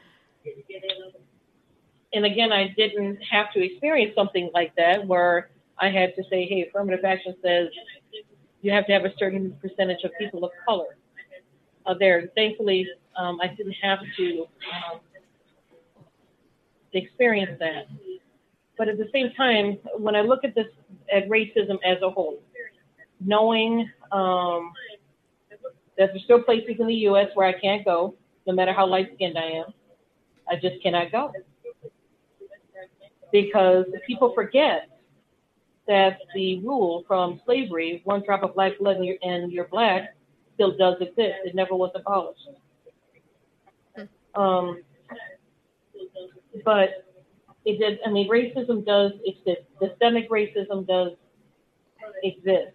Um, as I do more research, as I listen to my parents talk about Jim Crow, uh, growing up in Uh, very, you know, segregated society, hoses being turned on you, dogs being turned on you.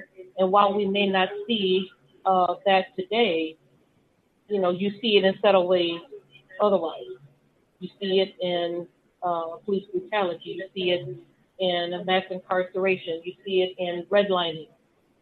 Um, so to say that racism does not exist. What's redlining? I don't know what that is. Redlining is where a certain housing district is partitioned off um, as being um, very, uh, they, they, it should not, this is, this is bad property. It's really not good, it's not good real estate. So we're just going to uh, give it to people whose credit is bad or people of color. Okay. You know, because we don't want anybody else um, coming in uh, these areas. So if you Google it right now, a lot of the redlining districts are by power plants where you have high rates of cancer or high rates of other disease because they're, they're around these power plants that spill pollution into the air. Or they're around a waste plant that's pouring chemicals in their water, but they don't care because it's a poor area. And, you know, this is just really bad real estate. So we're just going to let the the fringes of society have that redlining. Okay. It started back in the fifties where they wanted to keep white neighborhoods white, black neighborhoods black. So, um, and there's more to it than that. I just gave you the overview. Yeah. Well, thank you for so, informing me about that because I didn't know about that. Yes. um, so... I, w- I will say this. There's um, a pastor that I highly respect, and he made a very good statement.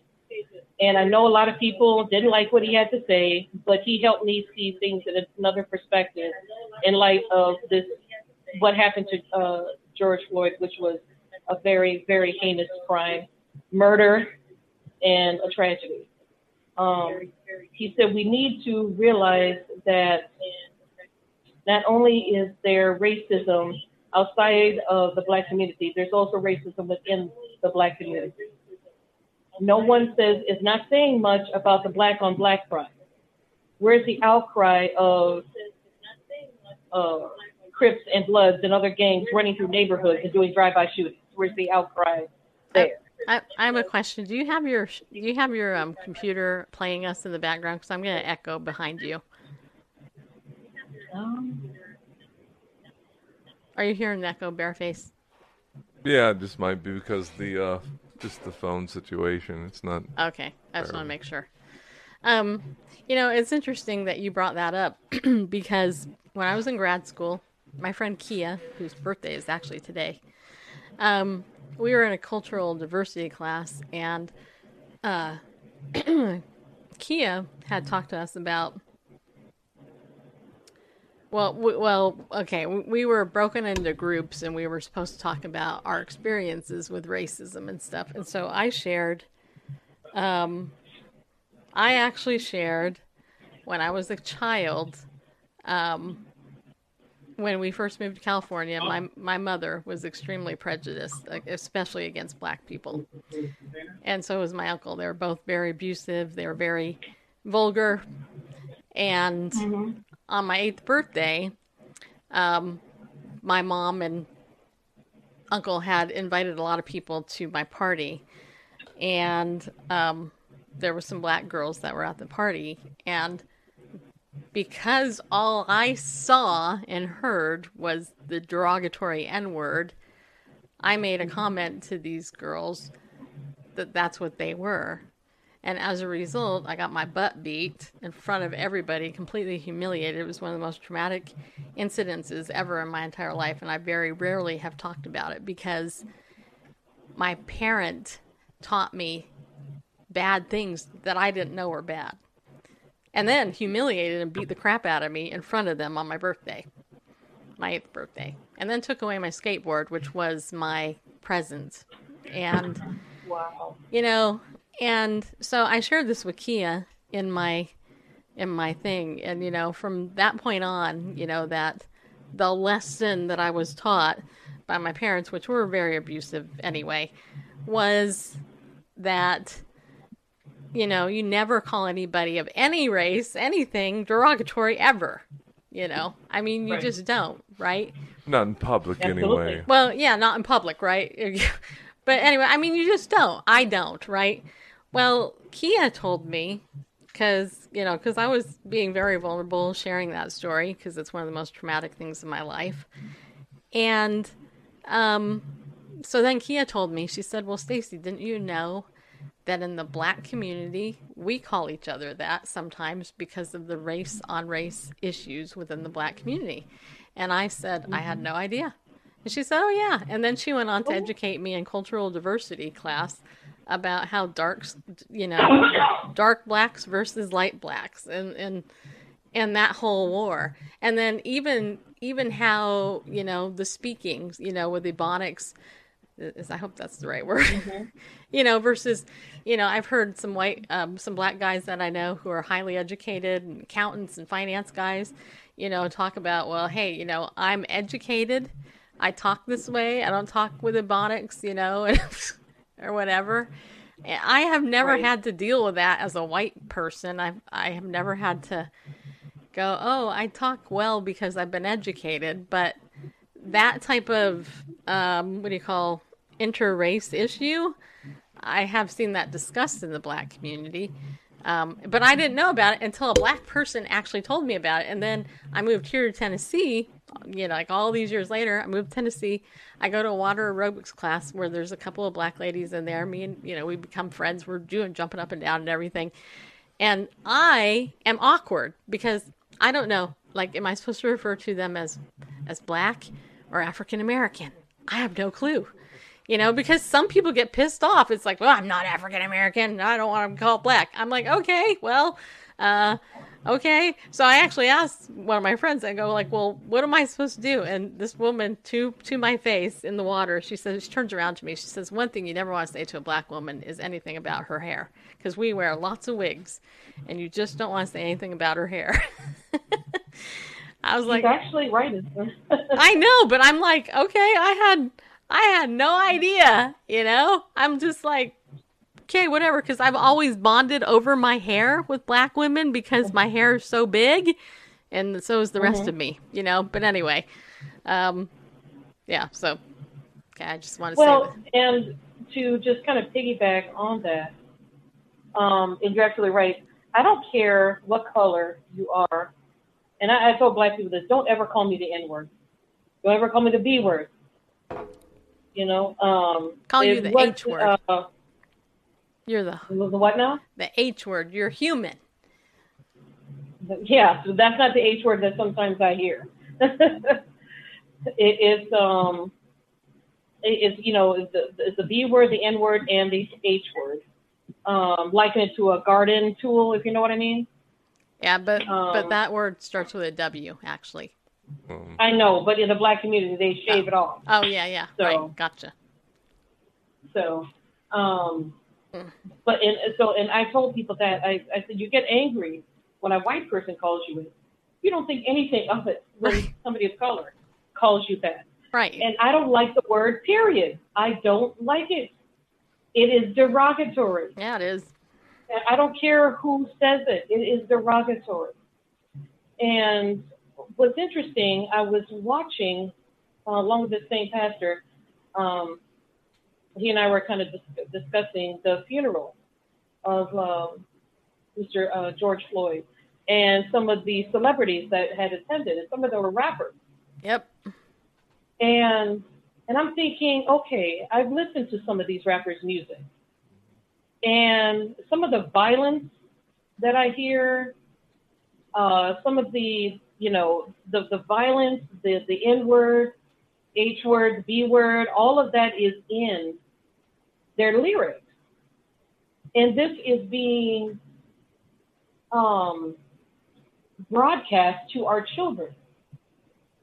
So all, if all they're going to hear is things like, all cops are bad, you know, all they should, they we should kill them all. If all they're going to hear is burn buildings down, and your mother was a H, the H word, and um, your father was a Rolling Stone, and all the, if that's all you're hearing, that's what they're going to live out. Right. If all that's what they're hearing. And I said, and these are in your lyrics in the Black community. And I said, so please, you know, if you are going to talk about person A over here doing these things, and you're doing the exact same thing, when are you going to take the log out of your eye before you take the speck out of the other man's eye? Yeah. And I, um, so, I mean, there's a, like I say, the, the whole issue of race and racism, there's, it's very complex. Yeah. And there's some things I'm very passionate um, about. I do believe there's a lot of things in the Black community that needs to be improved. I do think some voices have been silenced as a result. Um, and some things about race needs to be discussed. Restructuring needs to happen in uh, police departments, and restructuring needs to happen within the Black community and other communities as well. But if you know, we're going to look at a picture, we need to look at the whole picture, not just one aspect of it. You look at a forest, yes, there's, so there's more than just one tree. There's several trees. There's several life, um, wildlife there. You know, there, there's more to it um, than just the one-way avenue that we keep promoting. Um, so, you know, I hope I'm making sense in what I'm saying. But you, you are. You're one of the most sound-thinking um, people that I know, just so you know. I missed it. I'm sorry. What did you say? Ah, the compliment. I said you're one of the most sound, sound thinking people that I know. I mean, that's why that's why I love sound you so much. Too. Yeah, because because you know, for me, I'd rather have okay. You and you saw my Facebook question earlier this week about having Black Lives Matter people's asking if they stand with the Jews, and that question wasn't meant to highlight anti-Semitism as much as it was to find out who would realize that the Black community isn't the only community that's been a victim of racism. That was truly my reason for posting that. And I had a couple of Black folk get really ticked off at me and call me some names. I'm like, okay, what? You know, that's all right. And I had a couple other people um, voice their opinion. And, you know, what I found interesting is that, and, and you know this, especially as a higher educated person, you know that intelligent people talk about ideas. Foolish people call right. names. You know, and and most people, though, follow the media and they don't think for themselves. They don't read. They don't do any research. You know, they just spew this stuff. And I think that's part of the problem with with um, our youth, unfortunately, because they don't think. You're right. Most of them don't think. Now, Stephen, I well, know... you know, we have smarter devices, and they're making, and the smarter devices are dumbing us down. Yeah. Now, um, uh, Stephen has been making comments agreeing with you in Periscope. I don't know if you wanted to try to get on the on the show, Steve, if you wanted to do that. Um, and then Q T Lady, which I forgot your first name, because you need to put it in your profile so I remember it. Remember what it is, because I keep forgetting it. Because I'm at that age, people. Yeah, I am. Natasha's not quite there yet, but but I am. Um, yeah, Cutie Lady said, if you are X Y Z color, it doesn't mean that you necessarily heard that kind of music. Um, well, I can tell you, I, you know, get on TikTok sometimes, and I follow a couple of people, sons on that platform, and some of the rap crap that I have heard, I mean, I heard one song about man putting his you-know-what in, in his girlfriend's mouth, and I'm like, this is a Christian boy playing this this clip and making faces about it. I'm like, as raunchy as the music was for me growing up, it was never like that growing up. I'm like, yeah. I, I don't even know what the heck. So. Well, just the other night, I was at um, a gas station, and a guy had his music blasting, and I became really angry and offended by it because this man, out loud, blasting music, was talking about women. He, he was talking to his girlfriend. And, of course, he was calling her all kinds of, you know, names, you know, the B and the H word. And if you don't act right, I'm going to sell you because you're nothing but a piece of trash. And then I'll buy you back because maybe that uh, pimp doesn't want you. And you better be glad that. And I'm thinking, excuse me? You know, I mean, telling a woman that she's nothing but a piece of trash and all she's worth is what he can get out of her by selling her on the street. Right. This is in the this is in the lyrics that children are hearing. Mm-hmm. Oh, I and, know. I worked in domestic violence. And then when they acted out, then then we're shaking our heads like, oh, "What happened?" You know. So. Oh yeah, I mean, I worked. Yeah. I, I worked in a domestic violence shelter that took in prostitutes, and drug addicts, and pretty much anybody that nobody else wanted. Uh, for three years, and I was the house therapist for that place. And, you know, I mean, I remember uh, seeing a woman come in who had been beaten up pretty bad, you know, black eyes, you name it, the whole thing that you normally would see in a, you know, Lifetime Television for Women special. Uh, right. Which, you know, I'm like, who the hell programs Lifetime Television for Women? But anyway, um, you know, just sitting there and talking to people, and it's, It's the tragedy of our of people, you know. It, I, it just, yeah. In my short five footness, bring it on, people. Beat the crap out of you for beating another person. You know, I mean, that is where mm-hmm. I, I I don't get offended easy, but I get when it comes to stuff like that, I get mad. And what I get even madder about is when people get more upset over a animal abuse than they do people abuse. You know, nobody should abuse an animal, but the outrage sometimes against the animal um, is is way more than a human being. I mean, going back to the book of Jonah, like I was talking about earlier, God was upset, or Jonah was upset because of a plant, not the people. And I think God was trying to, like, like smack him one and say, hey, get a clue. You know? Right. Yeah. Right. And, and, you know, if you Google um, animal hospitals or animal emergency rooms or what have you, there are more animal shelters than there are shelters for, and I'm just not going to say just the women's shelter because I know men are abused as well. Right. As well as children. I'm just saying shelters. Right. For people. Um, There are more animal shelters than there are shelters for people. And about, oh, this happened about fifteen years ago, and I wish I had kept the article. It was from Ann Landers, where a woman had written in, and she she's an advocate for women, um, especially uh, women in uh, minority communities. Uh, but in this case, she was upset with a judge in her area because a gentleman had been arrested for beating up his girlfriend and beating up his girlfriend's dog. And she said, but the kicker was the judge fined this gentleman two thousand dollars for beating up his girlfriend, who happened to be pregnant, by the way. He also fined him, on the same token, twenty thousand dollars for beating up the dog. So his pregnant girlfriend is only worth two thousand dollars. Yeah. The dog was worth twenty. Mm-hmm.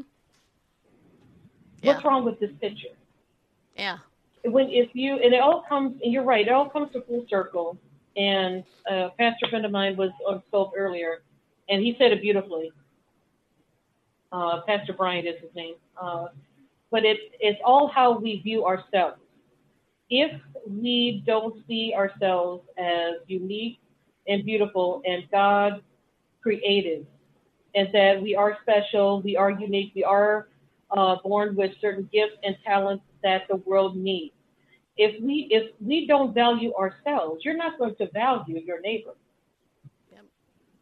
You're not going to, because you don't see any value in yourself. So if you don't see yourself as human and valuable, what reason would I see you as human and valuable? Right. And exactly. That's where it needs to uh, start, really, is saying that, you know what, it's okay that you are a white person. Celebrate you being Swedish or Norwegian, German, or what have you. Celebrate being white. There's nothing wrong with that. Part Jewish. Celebrate being Black. There's nothing wrong with that. Celebrate being Native American. Celebrate being uh, Somali, or Asian, whomever, because um, we're all, you know, we're all of God's children. And it, it, you know, it's a shame that just some people don't see that. Yeah. Some people still see that they are superior to other races, or they're superior to other classes of people. And, um, And unfortunately, that will not end until Jesus returns. Yeah. As long as there's a human race, you're going to have people who will cause some sort of division. And it, it, it's unfortunate. And what I appreciate about the Poor People's Campaign is that they're saying, look, poverty doesn't know any color. We need to start working together. You know, oh, yeah. Hunger is hunger. It's, you know, disease doesn't know color. That's true. You know, disease is disease. So we need to start, you know, stop, stop, you know, battling each other out here and start coming together with a better plan. Well, that's why. Because I, as long as the enemy can get us, you know, to battle it out and keep it divided, you know, we're not going to do the work of the church. Right. So that's my little two cents. Well, it's a great two cents. I love you, just so you know. And I love you too. I know you do, because you have to, because you love me. It's hard not to, right? You're adorable. Who wouldn't want to love you? Oh, there's a few people. Well, I, I know. And I know there are a few people who don't like me. And you know what? I'm not going to be like that English teacher and count how many likes you do and report you to the news. So don't worry about that. Right. All right. We're getting old. I mean, we're getting tired. I mean, and I'm tired. I think Randall wants to read something out of the Bible. So. Oh, you can read Take it. it away, Randall. Well, I... Thank you for having me on. Okay. I'll read it. How far do you want me to read? Um, from, from nine to verse nine to the end of the chapter. Okay. Hold on. I'll know. hang up. Okay. Sorry. Love okay. you and Randall both. Stay awake. Likewise. I'm trying. I'm not as young as I used to be. Okay. A multitude from the great tribulation. After these things, I looked, and behold, a great multitude which no one could number, of all nations, tribes, peoples, and tongues, standing before the throne and before the Lamb, clothed with white robes, with palm branches in their hands, and crying out with a loud voice, saying, Salvation belongs to our God who sits on the throne, and to the Lamb. All the angels stood around the throne, and the elders, and the four living creatures, and fell on their faces before the throne, and worshipped God, saying, Amen. Blessing and glory and wisdom, thanksgiving and honor and power and might be to our God forever and ever. Then one of the elders answered, saying to me, Who are these arrayed in white robes, and where did they come from? And I said to him, Sir, you know. So he said to me, These are the ones who come up out of the great tribulation and washed their robes and made them white in the blood of the Lamb. Therefore they are before the throne of God and serve him day and night in his temple. And he who sits on the throne will dwell among them. They shall neither hunger any more nor thirst any more. The sun shall not strike them nor any heat. For the Lamb who is in the midst of the throne will shepherd them and lead them to living fountains of waters, and God will wipe away every tear from their eyes. That was the Bible, people. There you go. Yeah, it was. Did you want to say something about that? Well, I think it speaks for itself, but, you know, we're looking... The answers aren't in this political party or that political party or this policy or um, anything like that. You know, where we find a unity is in Christ. Yeah. You know, that great multitude which no one can number, from all nations, tribes, peoples, and tongues. And what is their cry with loud voice? That salvation belongs to our God who sits on the throne and to the Lamb. And uh, and where did they come from? Did they come from this side of town or that side of the tracks? Or did they come from, you know, this city or that country? No. These are the ones that came out of the Great Tribulation and washed their robes and made them white in the blood of the Lamb. Therefore they are before the throne of God and serve him night and day in his temple. And he who sits on the throne will dwell among them. That, whereas they're identified of being people of all nations, tribes, and tongues, uh, where they're from is where they're from is from, they came out of the Great Tribulation, they washed their robes and made them white in the blood of the Lamb. And so that's how they were identified. Those who washed their robes made them white in the blood of the Lamb. And and when the focus is on the Creator of all and the one to whom salvation belongs and comes from, then everything else falls in order, I believe. Yeah, well, I mean, that's, we see that, right? I do. I mean, I don't have any, I don't know, I don't, I don't have any problems in my life with people of different nations or colors or creeds. Or tongues. Tongues. I have problems with buttheads, but just saying, buttheads come in all colors. That's for sure. That was supposed to be funny, people. Shapes and sizes. Right. Um, yeah. Um... So tomorrow, uh, we're going to, I will announce on my text message list. If you're not on my text message list, join it. Uh, go ahead and text Bible News to three three two two two and, and put your phone number in there. You'll, you'll get, you know, um, you'll get a message from me. Also, that message will tell you what time we're going to do our show tomorrow. Because we haven't quite decided that yet, but you know, I'm going to my friend's birthday party, so we're going to have Mexican food. La, la, la, la, la. Yeah, we are. Tomorrow. I love Mexican food, people. It's one of my favorites. Mexican food, people. Yeah, Mexican food's awesome. I'm, and where oh. we're going, it's going to be super good, because we've eaten there before. And you can get a senior citizen discount. Yeah, you can. I can. He can, I can't. But, you know, just saying. I should use the white thing. Can I save two cents because I got white hair, people? And someday, hey, someday one of the someday my glasses are gonna show up, my new ones, so I'll be able to see people. I'll be able to read and all that. Like my, trees walking. My eyes are tired. Yeah, they are. My whole my whole body is tired. Actually, I played two hours of pickleball today, pretty much nonstop without much break.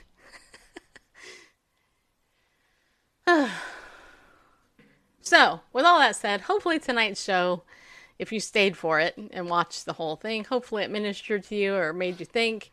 Hopefully you found it respectful.